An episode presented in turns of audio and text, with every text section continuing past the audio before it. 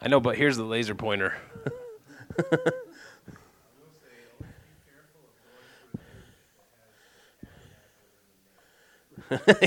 Good call.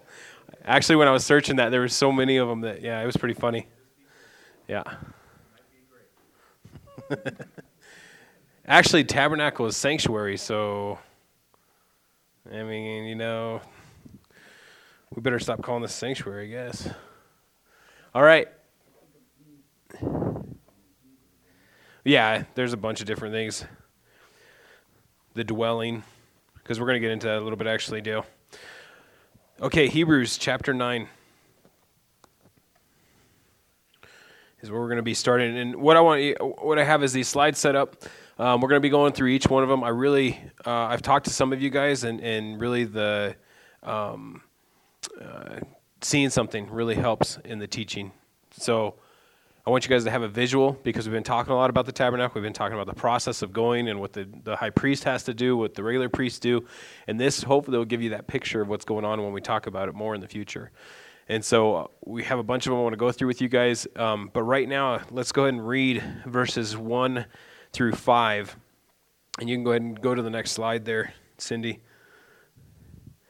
And then what's going to happen is as we read through this, there's some pictures up here just so you guys can see. So you don't really necessarily need to follow along with me. If you guys just want to look so you have in your mind, you picture what's being talked about in these first five verses. So in Hebrews chapter 9, it says, Then indeed every, or even the first covenant had ordinances of divine service and the earthly, and the earthly sanctuary. That being the earthly sanctuary right there. For a tabernacle was prepared, the first part, in which was the lampstand Let's see the lampstand. Yeah, there it is. That's actually the one they're going to put back in the temple, the real deal.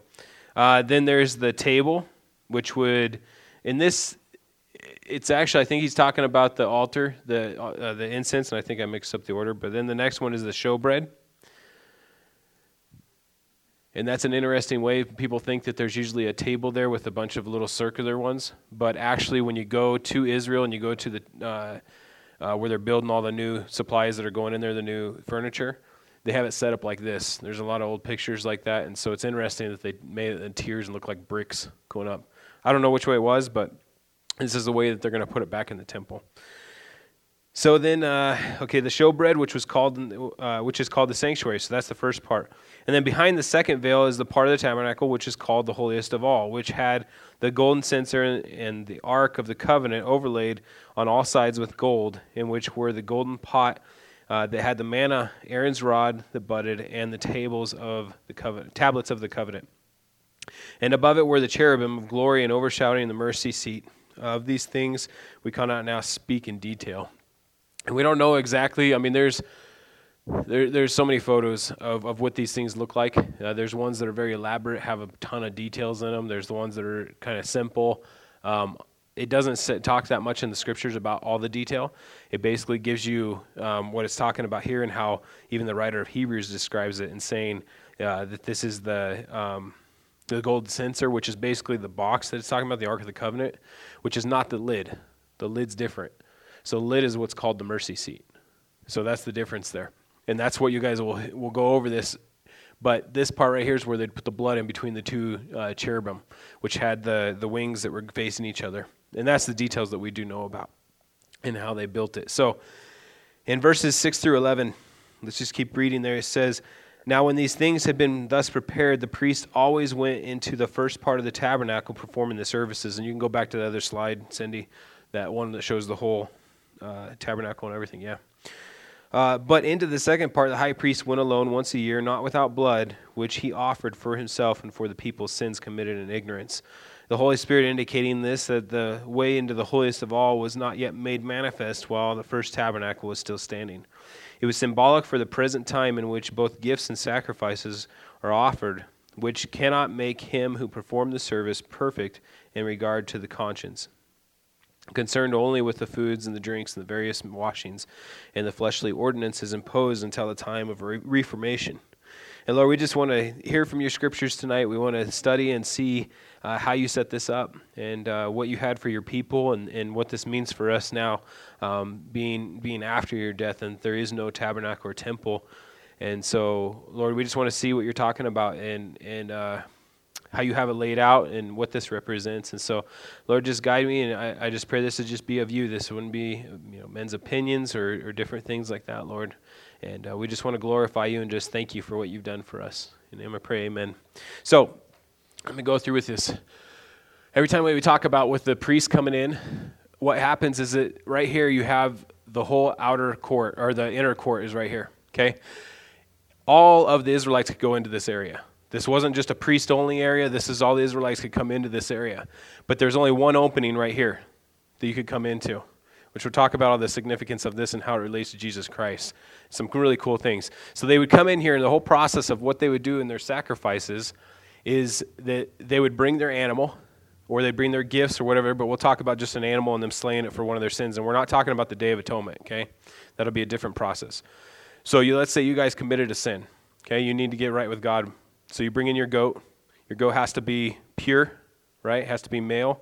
And you have to follow the rules that they talk about in, in Leviticus for your, your sin offering. You bring in your sin offering and then you give it to one of the guys here, one of these priests. And what they do is they slaughter it at one of the tables. Before they slaughter it, you go over and you put your hands on the animal. And what that's representing is that you're transferring your sin to that animal. That that sin is being transferred as far as that, that now that animal is, in a way, accountable okay, for what's been done. Now their blood has to be shed. And so then the priests will go ahead and they'll slay them right here, and then they'll put um, the, the blood into a cup, okay? And then what they do is they take the rest of it, and you guys can read about all the details on how they have to cook it um, and, and what things are supposed to be cooked. You guys know that the fat is supposed to be burned off to the Lord. That's like the best part. Um, and so on that altar right there is where the sacrifice is given up to God. Okay? So it's interesting. You come in the front door there, and that's the first thing you get to see is what's going on, that sacrifice that's taking place. As soon as that happens, then the person would leave, okay, and go back out, and then the priest continues onward with that blood sacrifice. And then what they do is they'll take it into and they'll take care of it um, in front of God. Now, the priests and what they would do is they had a whole process on what they would do. So that was basically a regular uh, sacrifice, but now on the Day of Atonement, which we've talked a lot about, was which where they bring in um, and sacrifice that one for all of Israel and all the sins that they've done in their ignorance. Okay. Well, a priest, what he had to do, and this was interesting because this altar right here, they'd bring it up here and they would sacrifice the animal, bring it up, start doing the burnt offering. And around this thing, you can kind of see how it's sloped. I don't really like this picture. I think there's better ones. But God was very, very um, uh, precise on how He wanted this done. He wanted it to be of the ground. So it was going to be in this altar that was going to be stacked up. It was going to be something that was very natural. And he didn't want any steps going up to it. No steps going up to the, the altar. And a lot of people have interpreted that being because no steps means there's no steps to salvation. Okay, there's no steps that you need to get there.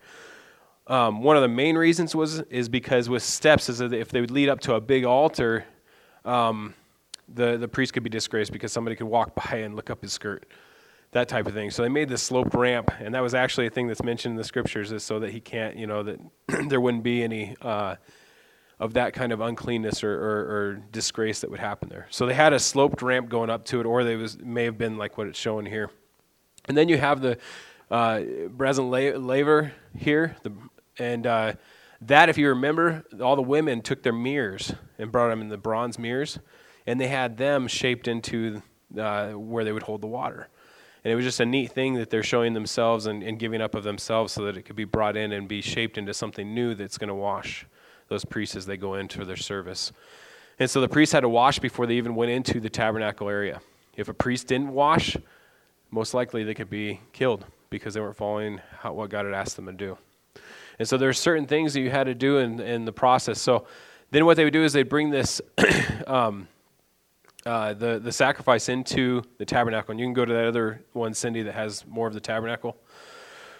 So what he would do is he'd come in here. Now, this is a priest right here in the regular garb that they would have, and that's what they always wore when they're dealing with the regular stuff, the service of, of inside of the holies. This place right here is the holies, okay? Right back here is the Holy of Holies. And there's that massive curtain that divided the two of them. And so what would happen is that this guy would come in and he would do the priestly duties with the whole chest plate and, and the stuff that usually you hear about a priest wearing. Day of Atonement, it wasn't that way. He was completely white. Because the thing is, he's going before God. He's going back into the Holy of Holies. And so he was very plain. It was very humbling as he went before God.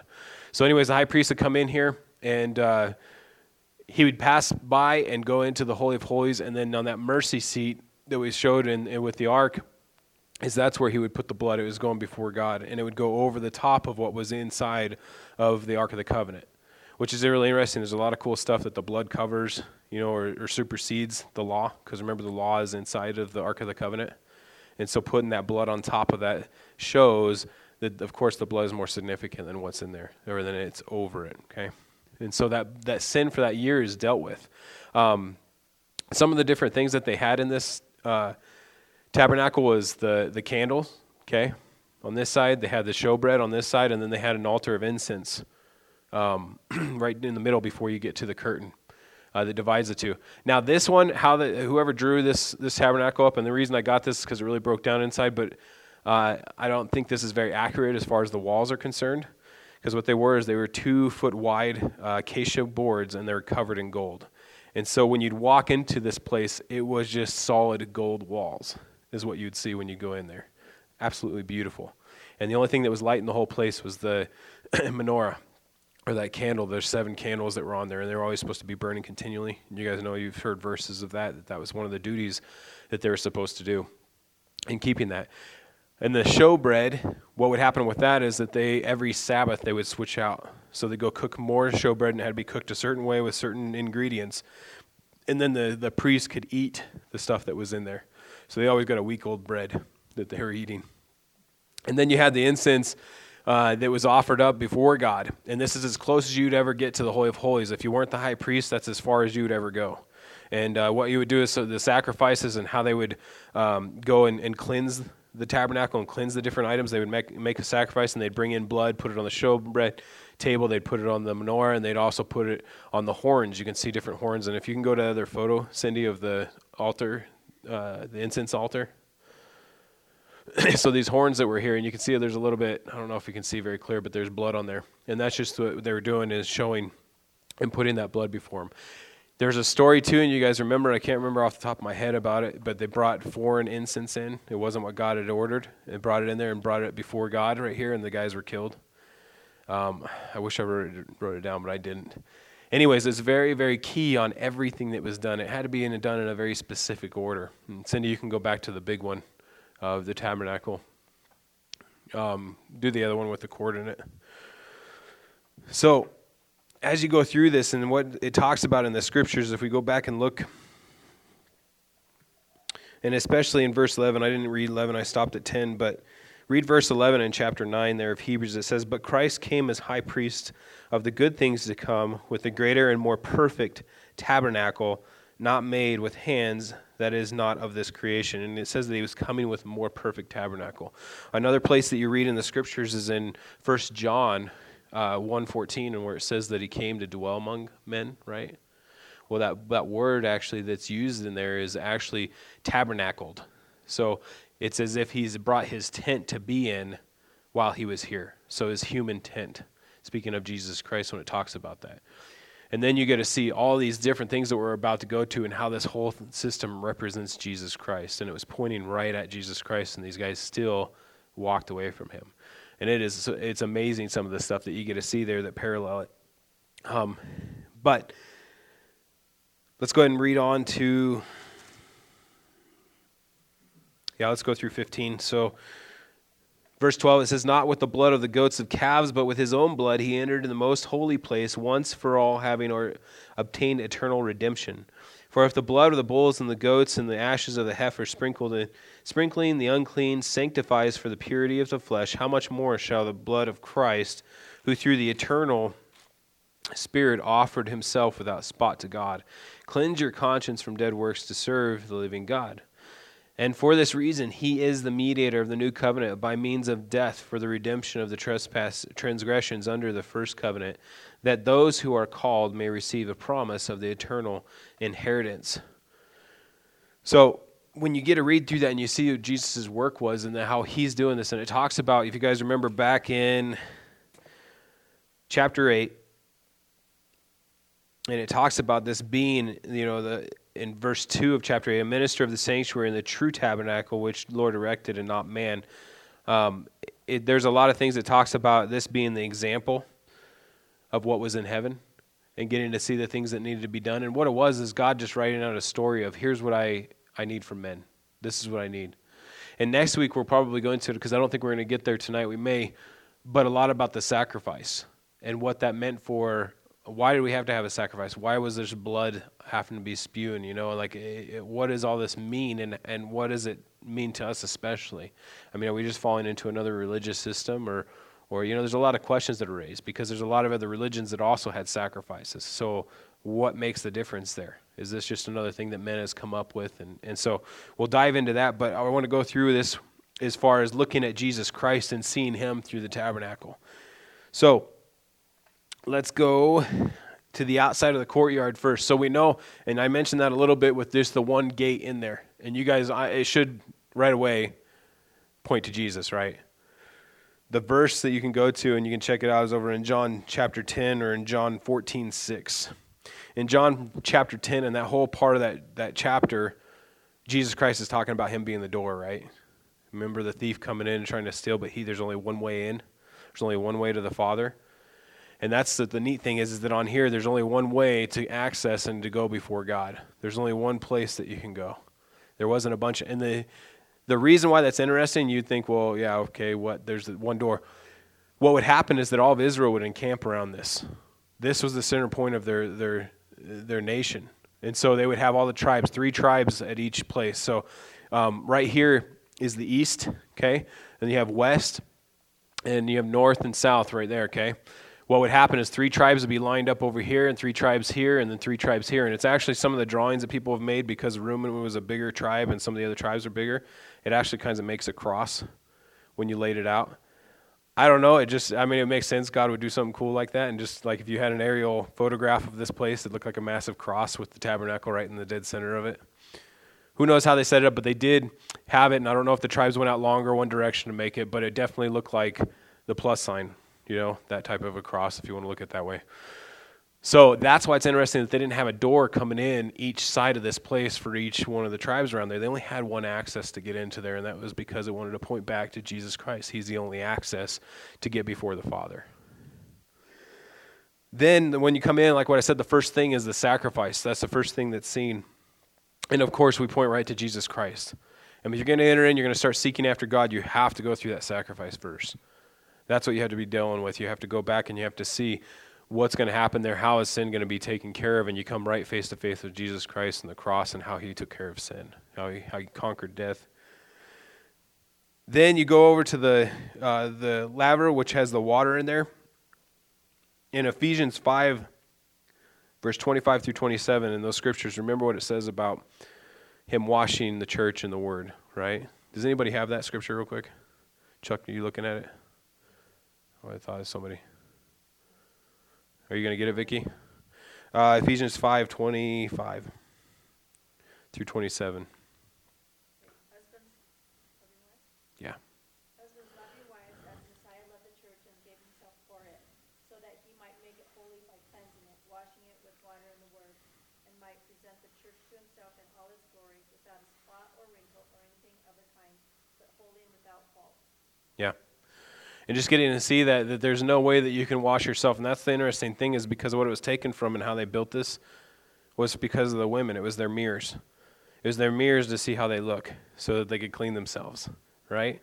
But then it gets transferred into something that now is going to be representative of Jesus Christ and Him washing and Him the one that's going to take care of and He's going to be the one sanctifying. And so you go in there and it first the sacrifice, and then you see because of the sacrifice that we get cleaned that God's going to, Jesus Christ is going to wash us and he's going to sanctify us.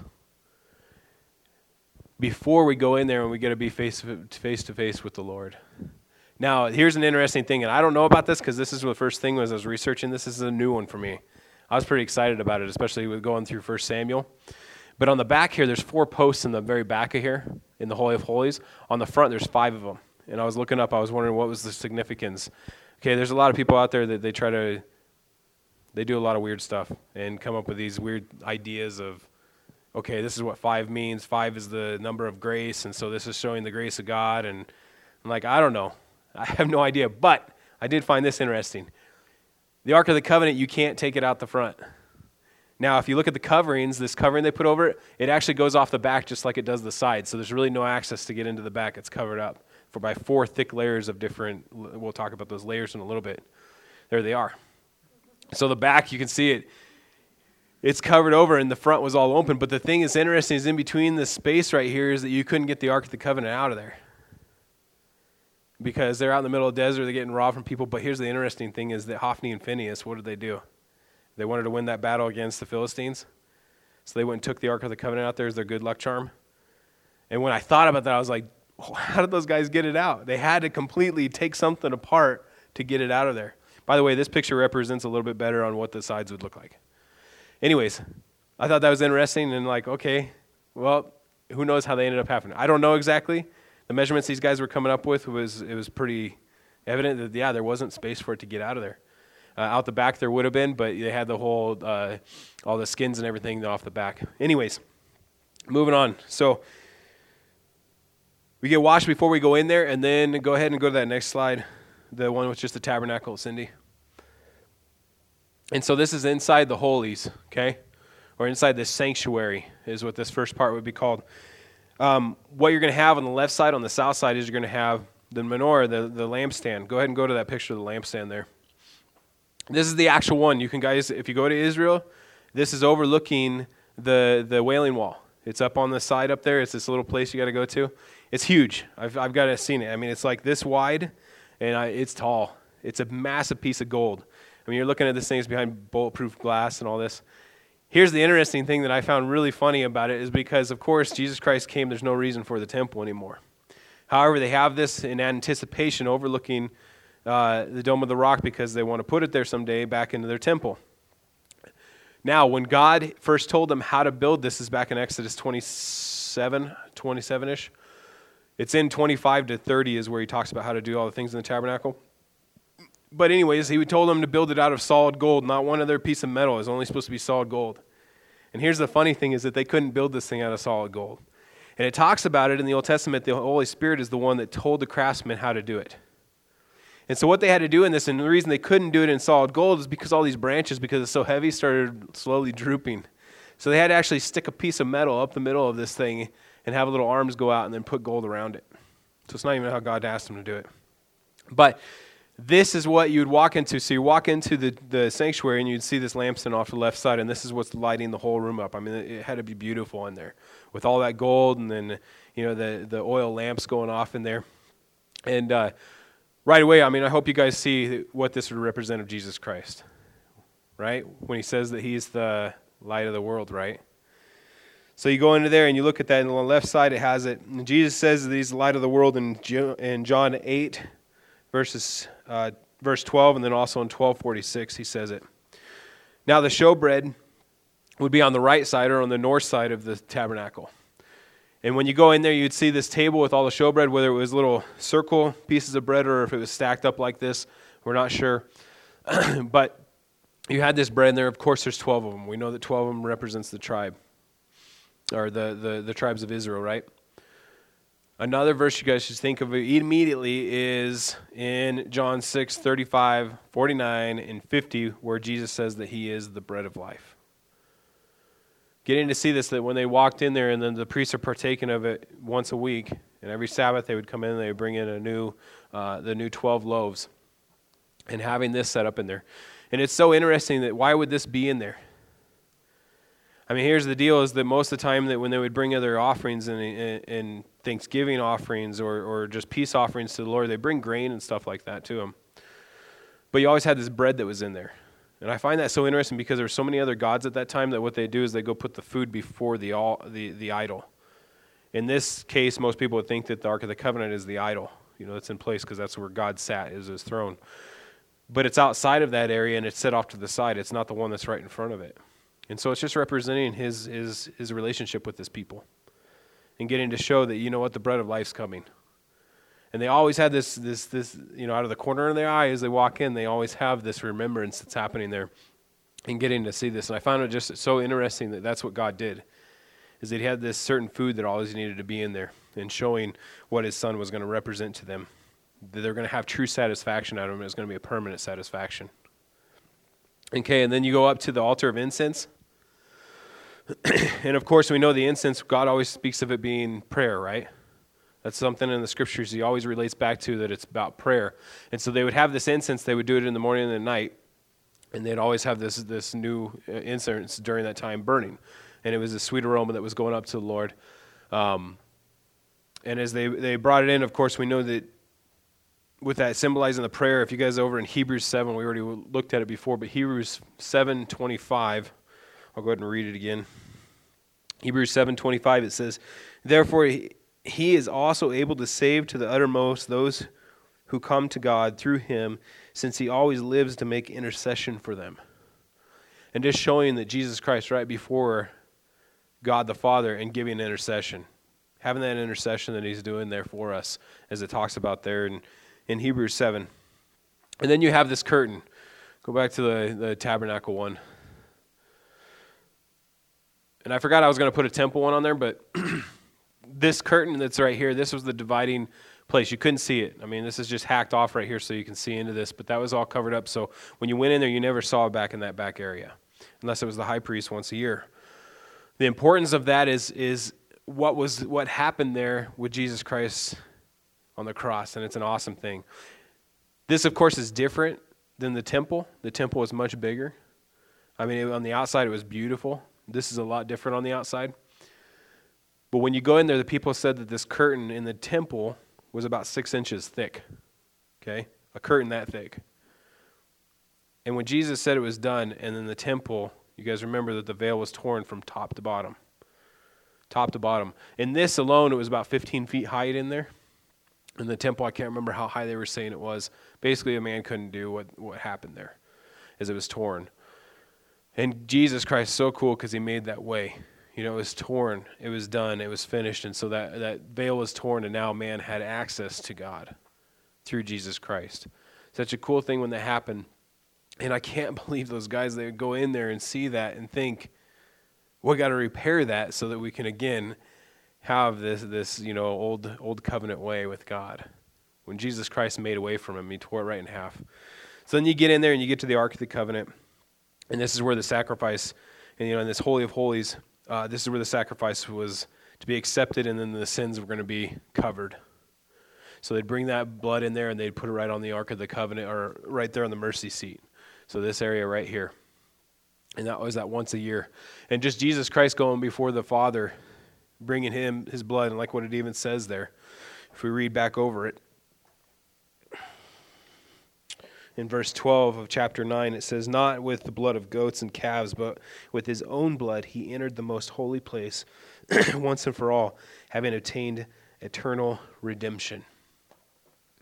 So cool because that was the only time he needed to do it. So he goes before the Father. Now, you guys can go and research it. There's a lot of crazy stuff out there. I'll only mentioned it because I thought it was interesting. I have no idea if it's true or not. Could be a guy completely making up a great story.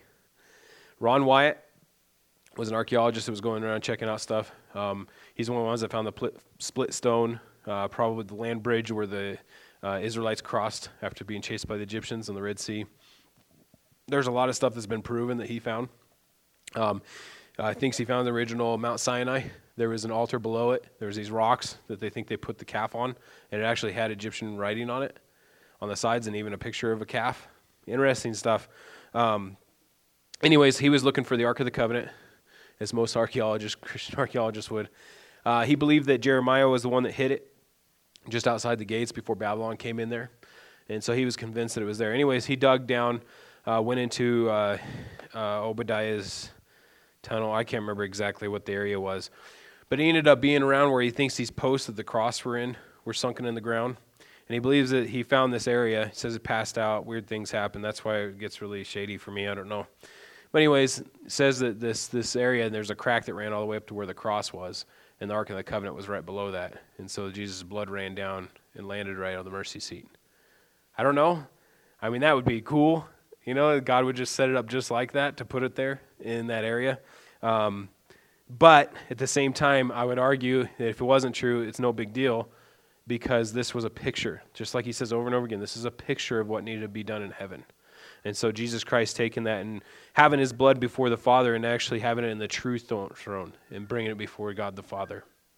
And so I think it's just an awesome thing either way on uh, what ended up happening and how Jesus Christ had set it up. But you guys can go check it out. It's actually some interesting things that you can read on and uh, look at. Now, uh, oh, Dale. In verse 15, it says, And for this reason he is a mediator of a new covenant by means of death for the redemption of the transgressions under the first covenant, that those who are called may receive the promise of the eternal inheritance. Oh, there's one other slide. That's right, the one I forgot about before we move on and talk about more about Jesus. Go to that one that has the, the different layers. This is the, one of my favorite things that I as going as, as I was studying through it and figuring out what was going on there's these four layers that are put on the outside of this tabernacle. Okay, the first layer is unbelievable. I mean, the things that he asked him to do. It has cherubim that are inscribed into it. Uh, it's got super expensive linens in this thing. I mean, to make this piece of cloth, especially knowing these guys were out in the desert, they had, I think they took the stuff that the Egyptians gave them, so they had extremely nice linen to be able to make this. And this is what they would see when they'd walk in there. They had the gold walls, and then they had this beautiful uh, linen that was up there, or this cloth that they could see. And so that was the first layer that was on there. Okay. The second layer was the goat skin, or this goat hair. Now, with this uh, this goat skin, the interesting thing, and I went and checked it out. It says a certain type of goat that had to be used. These goats, they didn't have a spot on them; they're perfectly white. Okay. So that was the next. That next one was a white layer that was over the top of that. Then they had a ram, the ram skin, and they God told them dye it red. I want that on there.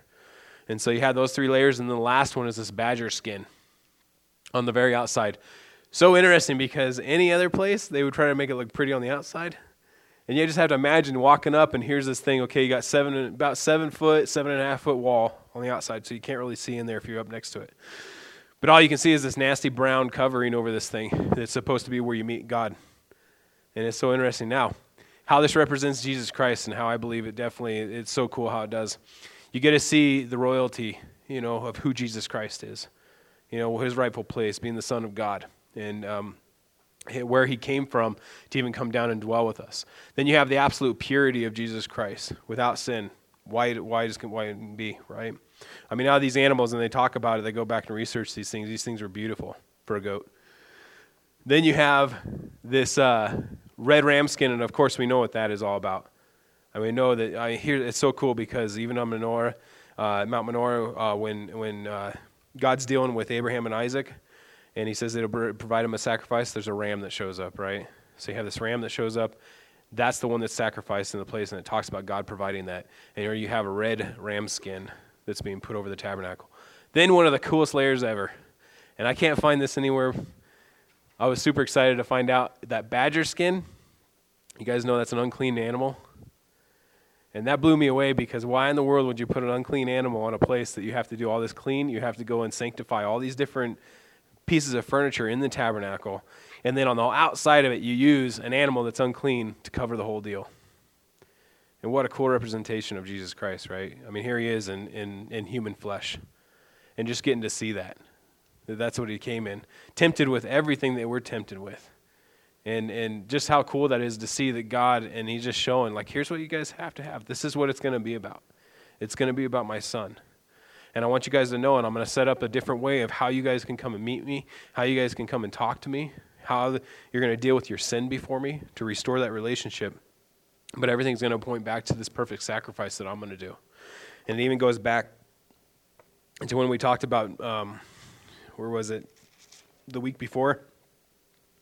In chapter 8, where, you know, uh, when we talked about when they first had this set up and uh, God asked them to do all this and they had all these rules that they were supposed to follow, and what they say? We will do it, right?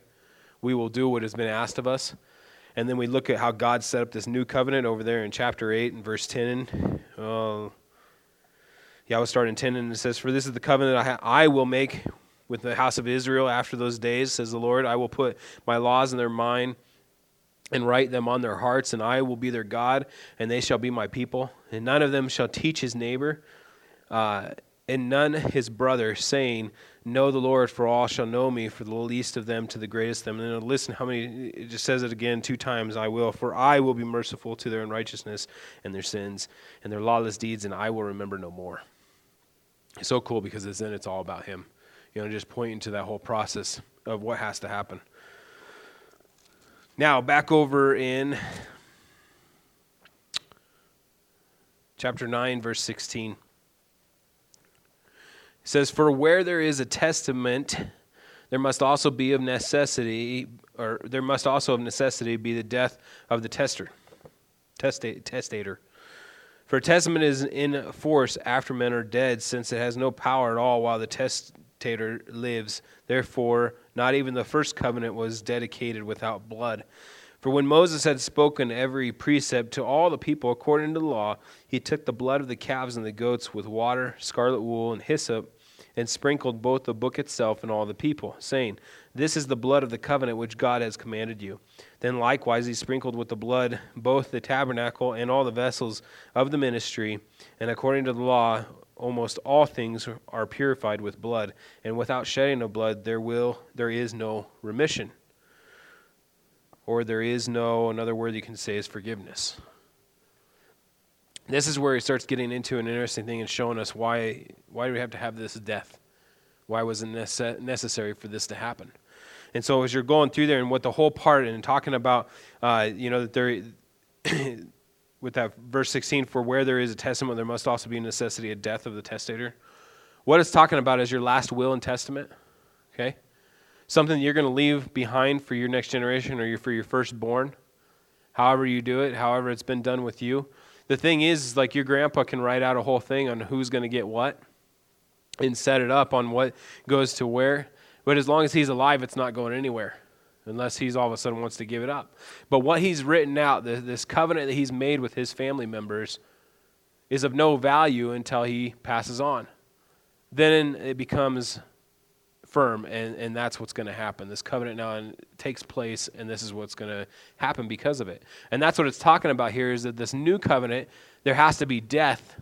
There has to be this blood that's spilled so that what's been promised, this new covenant, can take effect. And it even says that, hey, go back to the very first one. If you guys want to argue the second one, go back to the first one. The first one even had to be done with blood as well. There had to be a death there to establish it. And so he's saying now this is even better because this is Jesus Christ going in there with his own blood and he's establishing this new covenant. The thing is, the reason he had to die is because if he didn't die, then it wouldn't go into effect. Because then it would just keep writing off the old system. And so when it talks about that, you know what, in the verse 22, he says, according to the law, almost all things are purified with blood, and without the shedding of blood, there's no, no forgiveness. And so that had to be done. This blood had to be shed. And we know even from the very beginning, remember that? With Adam and Eve, as soon as they decided to turn away from God, God had to go and have the animal sacrificed to cover them, didn't he? Now, it wasn't a whole process in him going sacrifice, but animals had to give up their lives so that they could be covered. And it talks about him and going and doing that, God being the first one to end up doing it. But just setting an example of this is now what's going to have to take place so that we can have right relationships, so that shame can be taken away from you. There has to be sacrifice. In verse 23, it says, Therefore it is necessary that all the copies of the things in the heavens should be purified with these, but the heavenly things themselves with better sacrifices than these. So if these things are set up, everything that we've seen is set up like that in heaven, okay, if you have to go through, and like what I said, the high priest has to go through on each one of the pieces of furniture, and they have to go put blood on the different horns in the altar, horn of the the the all the incense altar, and they have to go through and sanctify each process. Each one of the priests has to go through an ordeal. If that's happening on earth here, and that's sufficient for that, well, if it's going to be a heavenly thing, how are you going to go through that? You can't just all of a sudden take some person from this earth up there and do it. It has to be a heavenly being, right? And so you have Jesus Christ as the one that ends up doing. That. That's why it's talking about there. There has to be a better sacrifice than what what we have. And so in verse 24, and that's why a lot of people say, well, why couldn't you just keep going with animal sacrifices? Well, because it was just a picture. It was it was exactly what it says there that these are copies of things that are in heaven. And so it isn't the end of all. This whole establishment, this system that was here on this earth, well, that wasn't it. It wasn't just that. He was trying to show them what needs to happen in heaven. And so, because of that, animals are not sufficient. That doesn't clear a conscience. That does not clean a person absolutely. That doesn't make it so that God forgets the sins. That's where Jesus Christ has to come in. And yeah, uh, you know, being that heavenly and even getting to see these examples in the cloths that were here. In verse 24, it says, For Christ has not entered into the holy place, places made with hands, which are copies of the true, but into the heaven itself, now to appear in the presence of God for us. Not that he should offer himself often as the high priest enters the most holy place every year with blood or of another. he then would have to suffer once, or he would have to suffer often since the foundation of the world. But now, once at the end of the ages, he has appeared to put away sin by the sacrifice of himself. Such a superior sacrifice. Now, what it says there that if, if he had to keep sacrificing, if it was something God all, or Jesus Christ always had to do, then he should have been doing it from the very beginning. Because here's the deal is that everybody was looking forward to Jesus Christ's death. And if it's going to be a once for all thing, it's going to have to happen once for all. And It's going to clear everybody of their sin, past and future and present, right? If it was something where Jesus always had to be sacrificing, well, then he needed to start at the very first sin because then he would have to keep sacrificing throughout that until basically God all makes us perfect. And see how that doesn't make sense? And so he was just trying to give him a copy. Guys, here's what it looks like. Here's the pattern. Remember how it says that? That he gave Moses a pattern? Here's the pattern you follow after, but here's what needs to be done. Here's what needs to be taken care of. And that's what we find in Jesus Christ. And they, there's even churches nowadays that you guys know about that are even making it so that Jesus Christ basically has to suffer every Mass. There's a sacrifice. With the, with the bread and the, and the wine being actually literal and tra- you know, trans. Uh, uh, I lost my words. Yes. into that actual bread and now it's all of a sudden his flesh and then you have his his blood. Well then all of a sudden jesus christ is suffering again right? If it's saying that that's what's happening it means that he's not in his glorified body like what it talks about and even what the disciples got to see him in. It would have to return jesus christ back to that one that's suffering on the cross and it doesn't work. On many levels it doesn't work. I would argue also that to take that and say that jesus christ everybody that's having mass around the world you know, how is Jesus Christ in his human state omnipresent? Another great question. You can't do that. Jesus Christ in his humanity was never omnipresent. And so by saying that in the church that every single mass you have that going on, well, that's what you would have to be saying. And it doesn't work. And none of that works. And even right here, it's so clear in Scripture that he says they only suffered once. That's all that needed to be done. And that's how powerful his sacrifice was. It wasn't just another thing, hey, let's throw in this other creature, a human and make him be sacrificed, and then we can just go on from there, and it's a little better sacrifice. This was it. This, this was the sacrifice. In 27, it says, And as it is appointed for men to die once, but after this judgment. So Christ was offered once to bear the sins of many. To those who eagerly wait for him, he will appear a second time, apart from sin, for salvation. This is talking about Jesus Christ's second coming. Now, the Jewish people, what they believed or even some of them are kind of returning back to is they actually believed in two different messiahs. So there was the Messiah that was going to have to suffer, which is one that usually they don't talk about anymore, and, and a lot of them don't even know about. But even in some of their their rabbis back way back when, they were actually talking about a Messiah that needed to suffer, and then they had the Messiah that was going to conquer, and they had those two. Now we know that definitely during Jesus' time, the Messiah that was going to conquer was the one that was being taught by the rabbis, because you look at the disciples and they kept looking at Jesus and thinking that's who he was and and it even talks about how depressed they were after he died. That you know they thought he was the one that was going to come and deliver the nation, and so even in their mindset. But you get to see that, of course, we know that Jesus Christ is the same. It's the Messiah that had to come and deal with sin, like what he did, that perfect sacrifice, and now he's going to come back for salvation. He's going to come back and save us. And praise God for that, right? Now, there's one more little point, and if you can put that back up there, Cindy one other cool thing that one of those scriptures that we use a lot over in Psalms 103.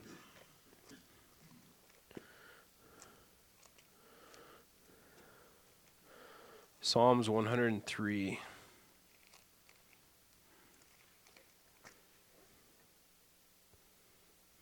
Verse 12.